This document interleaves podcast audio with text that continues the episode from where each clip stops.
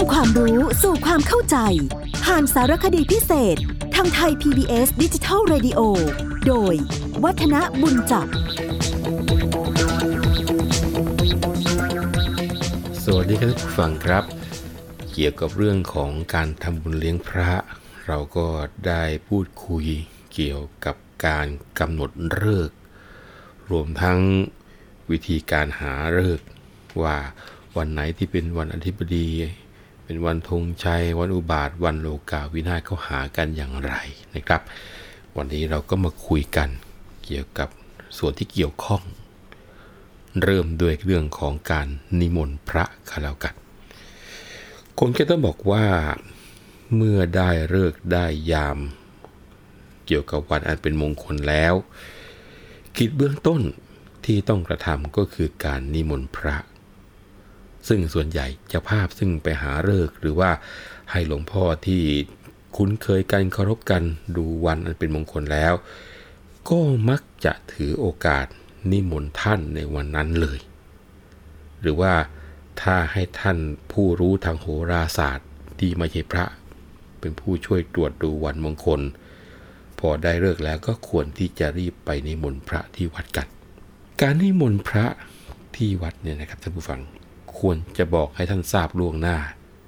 โดยแจ้งรายละเอียดได้ ทั้งวิธีการทำเป็นหนังสือนิมนต์ที่เขาเรียกกันว่า ดีการนิมนต์พระ หรือใช้วิธีการนิมนต์ด้วยวาจา ซึ่งในปัจจุบันนั้น ไม่นิยมทำเป็นหนังสือนะแต่เจ้าภาจะไปนิมนต์ที่วัดด้วยตนเอง เพื่อที่จะได้รู้กำหนดการแล้วก็ซักถามรวมทั้ง ขอรับคำแนะนำเกี่ยวกับพิธีสงฆ์ไปด้วย มีธรรมเนียมข้อควรรู้ประการหนึ่ง เกี่ยวกับการไปวัดของชาวพุทธ ก็คือว่าเราจะไม่นิยมไปมือเปล่าอะคราวนี้เมื่อไม่ไปมือเปล่าในมือควรมีอะไร ก็ควรจะต้องมีดอกไม้ทูบเทียน หมากพลูนี่ติดมือไปด้วยตามธรรมเนียมโบราณนะครับ คราวนี้การนิมนต์ด้วยวาจา ก็ควรที่จะระบุวัน เวลา สถานที่ที่จะมีการจัดงานให้เรียบร้อย แล้วก็บอกให้ท่านทราบด้วยว่า นิมนต์ไปทำอะไร อันนี้เคยเกิดเหตุนะครับ ก็คือไม่บอกไม่กล่าวท่านมาอารัมพบทปุ๊บผิดงานก็มีนะการที่บอกว่านิมนต์ไปทำอะไรก็เช่น บอกว่าจะนิมนต์เจริญพระพุทธมนต์เช้า อาหารบิณฑบาตเพนก็คือว่านิมนต์ไปสวดมนต์ในตอนเช้า แล้วก็ฉันพัตตาหารหรือว่าอาหารเพนนั่นเอง หรือไม่แอบอกว่า อาจจะนิมนต์ไปเจริญพระพุทธมนต์เย็น หรือหากจะมีการถวายอาหารเพนพระท่านก็จะฉันเช้าที่วัด หลังจากบิณฑบาตเสร็จนะแล้วก็เจ้าภาพก็ควรจะส่งรถไปรับ ในเวลาที่ ไม่ให้เช้าจนเกินไปนักนะเพื่อที่พระคุณเจ้าท่านจะได้มีเวลาสวดมนต์ทำวัดเช้า แล้วก็ทำกิจส่วนตัวของท่านนะก็คือเรียกว่ากะให้รถรับพระพาท่านมาถึงบ้านงาน ในเวลาประมาณสัก 10นาฬิกาเพื่อที่ว่าพระจะได้มาถึงแล้วท่านจะได้พักผ่อนสักครู่หนึ่ง แล้วก็ค่อยนิมนต์ให้ท่านเจริญพระพุทธมนต์ ซึ่งก็จะเสร็จในเวลาประมาณสัก 11 นาฬิกาเรียกกันว่าได้เวลาฉันเพลงของท่านพอดี แต่ว่าหากนิมนต์มาสวดเจริญพระพุทธมนต์แล้วก็ฉันเช้าที่บ้านงานจ้าภาพก็ควรที่จะส่งรถไปรับในเวลาที่พระท่านกลับมาจากบิณฑบาตแล้ว หากไปรับเช้าเกินไป พระท่านจะไม่มีโอกาสได้จะเรียกว่าโปรดญาติโยมที่คอยใส่บาตรตามปกติ เมื่อพระท่านกลับถึงวัดแล้ว รูปใดที่รับนิมนต์ก็จะขึ้นรถ มาสวดเจริญพระพุทธมนต์แล้วก็ฉันอาหารเช้าที่บ้านเจ้าภาพได้เลยนะคราวนี้จำนวนพระที่นิมนต์ล่ะเป็นยังไงกันคงจะต้องบอกว่า ในการนิมนต์พระไปสวดเจริญพระพุทธมนต์ในงานมงคลโดยทั่วๆไปนะครับ จะนิยมนิมนต์พระเป็นจำนวนเลขขี้ นะห้าองค์เจ็ดองค์ หรือว่า 9 องค์นะซึ่งการนิมนต์พระนี่ลักษณะนามก็เปลี่ยนแปลงไปบางทีก็ใช้เป็นรูปนะห้ารูป 7 รูป 9 รูปแต่นี้ทั้งองค์ทั้งรูปใช้กันได้หมดเลยนะแล้วก็ปัจจุบันถ้าจะนิยมกันจริงๆเนี่ยชอบเลข9นะนิมนต์9องค์หรือ 9 รูปเป็นหลัก เพราะถือว่าเลข 9 นี่คนไทยเป็นเลขมงคล ยิงยาวไปถึงความหมายว่า เป็นความเจริญ ความก้าวหน้า ความรุ่งเรืองกันนะแต่ถ้าหากเป็นงานแต่งงาน ก็มักจะนิมนต์เป็นคู่นะแปดรูปบ้างอะไรบ้างขึ้นมา แต่ว่าปัจจุบันก็นิยมนิมนต์เก้าเหมือนกัน โดยแก้เคล็ดดูวิธีการยังไง ก็คือนับพระพุทธรูปที่ตั้งเป็นองค์ประธาน แทนพระพุทธเจ้าเป็นองค์ที่ 10 ครบจำนวนเป็นคู่พอดีนะก็เลยได้ทั้งตัวเลขคู่อันเป็นมงคล แล้วก็ความเจริญก้าวหน้ารุ่งเรืองไปด้วยนะเห็นว่ากุศโลบายของเรามีเยอะแยะมากมายในการที่จะอธิบาย เกี่ยวกับเรื่องของความเป็นมงคลเหล่านี้นะคราวนี้จะมีบางครั้งมีการนิมนต์เจาะจงพระบางองค์บางรูปไปนะครับ คือตามธรรมเนียมนิยมของคนไทยเนี่ย การนิมนต์พระ เจ้าภาพมักจะไปนิมนต์ท่านเจ้าอาวาสที่วัดด้วยตัวเอง เพื่อที่จะให้ท่านเนี่ยถือได้ดูเลิกดูยามในวันเวลาอันเป็นมงคล แล้วก็ถือโอกาสนิมนต์ท่านเจ้าอาวาสหรือว่าสมภารมาในงานของตัวเองด้วย แม้ว่าท่านเจ้าอาวาสจะเป็นที่เคารพนับถือ แล้วก็รู้จักคุ้นเคย แต่ การนิมนต์ก็ควรจะบอกกล่าวด้วยวาจาให้เป็นกิจจลักษณะ ก็คือต้องมีการกล่าวบอกว่า นิมนต์ท่านรูปหนึ่ง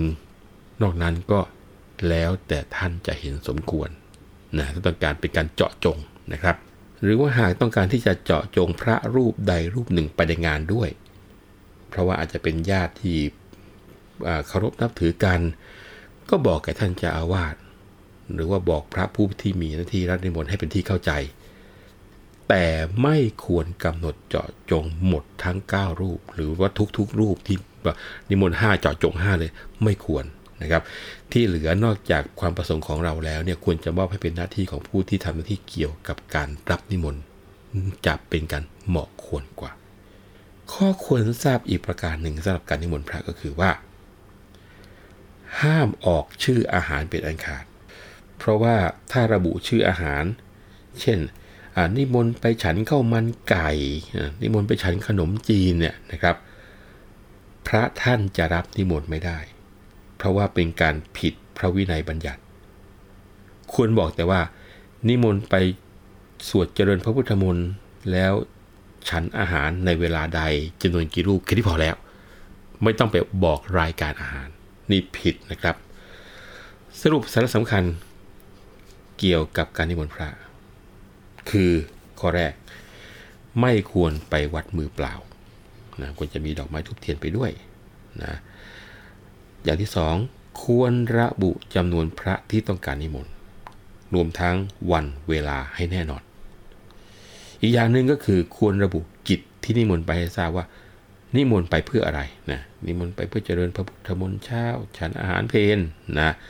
และจำนวนพระที่นิมนต์นั้นก็แล้วแต่ แต่โดยวันนี้นิยมเลข9และที่สำคัญที่เมื่อกี้บอกไปนะครับ อย่าระบุชื่ออาหาร อย่างเด็ดขาดในการนิมนต์นะครับ นี่คือภาพรวมเกี่ยวกับนิมนต์พระ อีกเรื่องหนึ่งที่อยากจะคุยกันในวันนี้ก็คือการบอกข่าวงานนะครับ เพราะว่าเมื่อจะทำบุญประกอบพิธีการมงคลใดๆก็ตามเนี่ย การบอกข่าวงานหรือว่าการเชิญแขก ถือว่ามีความสำคัญมากๆเลยท่านผู้ฟัง ควรจะบอกแก่ผู้ที่ต้องการเชิญมาร่วมงาน หรือว่าเชิญให้มาช่วยจัดการเตรียมงานเสร็จตั้งแต่เนิ่นๆ เพราะว่าแต่ละคนแต่ละคนย่อมที่จะมีกิจธุระหน้าที่ของแต่ละเองแตกต่างกันไปถูกไหมครับ หากว่ารู้ตัวกระทันหัน หรือว่ารู้ข่าวในเวลากระชั้นชิดเนี่ยอาจจะไม่มีเวลาเตรียมตัวทำให้ต้องพลาดโอกาสที่จะมาร่วมงานกันได้ หรือบางครั้งเนี่ยเกิดความเกรงใจเจ้าภาพ จะต้องทิ้งงานของเขามา ตรงเนี้ยทำให้เกิดความเสียหายแล้วก็ผิดพลาดได้ โดยทั่วๆไปเนี่ยเจ้าภาพมักจะบอกข่าวงานหรือว่าเชิญแขกให้ทราบล่วงหน้าประมาณสัก 2-3 สัปดาห์ หรือว่าอยู่ในวงประมาณเดือนหนึ่งก่อนถึงงาน โดยดูจากความเหมาะสมแล้วก็สถานการณ์สำหรับแขกที่อยู่ไกลๆนะครับ แล้วก็ เป็นที่เคารพนับถือกัน เจ้าภาพอาจจะต้องเดินทางไปเชิญ หรือบอกข่าวงานด้วยตัวเอง แล้วก็ควรจะบอกล่วงหน้าสัก 1 หรือ 2 เดือนถ้าอยู่ไกลๆนะครับ เพราะว่าในช่วงใกล้วันงานเจ้าภาพอาจจะต้องยุ่งอยู่กับการเตรียมงานสถานที่ อาจจะไม่มีเวลาเดินทางไปไกลๆสำหรับแขกลักษณะพิเศษอย่างนี้ แล้วก็สำหรับผู้ที่ต้องการให้มาช่วยเหลือเกี่ยวกับการจัดเตรียมงานและสถานที่ จ้าภาพก็จะต้องบอกให้ทราบล่วงหน้าอย่างเป็นกิจจลักษณะเหมือนกัน คือบอกให้รู้ว่าต้องการจะขอแรงให้มาช่วยทำอะไรบ้าง เช่นบอกว่าอะให้มาช่วยเป็นโกโซกให้มานำสวดมนต์อารัธนาศีล หรือว่าให้มาช่วยยกข้าวยกของเป็นแม่ครัวทำอาหาร หากเขาไม่ว่างในช่วงวันเตรียมงานจะได้จัดหาคนอื่นไหว้วันคนอื่นได้ แล้วก็ควรจะเตือน หรือว่าแจ้งให้ทราบอีกครั้งหนึ่ง เมื่อช่วงใกล้ ๆ จะถึงวันงานนะเพื่อที่เป็นการเตรียมความพร้อมกัน แล้วการเชิญแขกผู้ใหญ่สำคัญนะครับ ในการเชิญแขกผู้ใหญ่ หรือว่าผู้ที่เจ้าภาพให้ความเคารพนับถือนั้น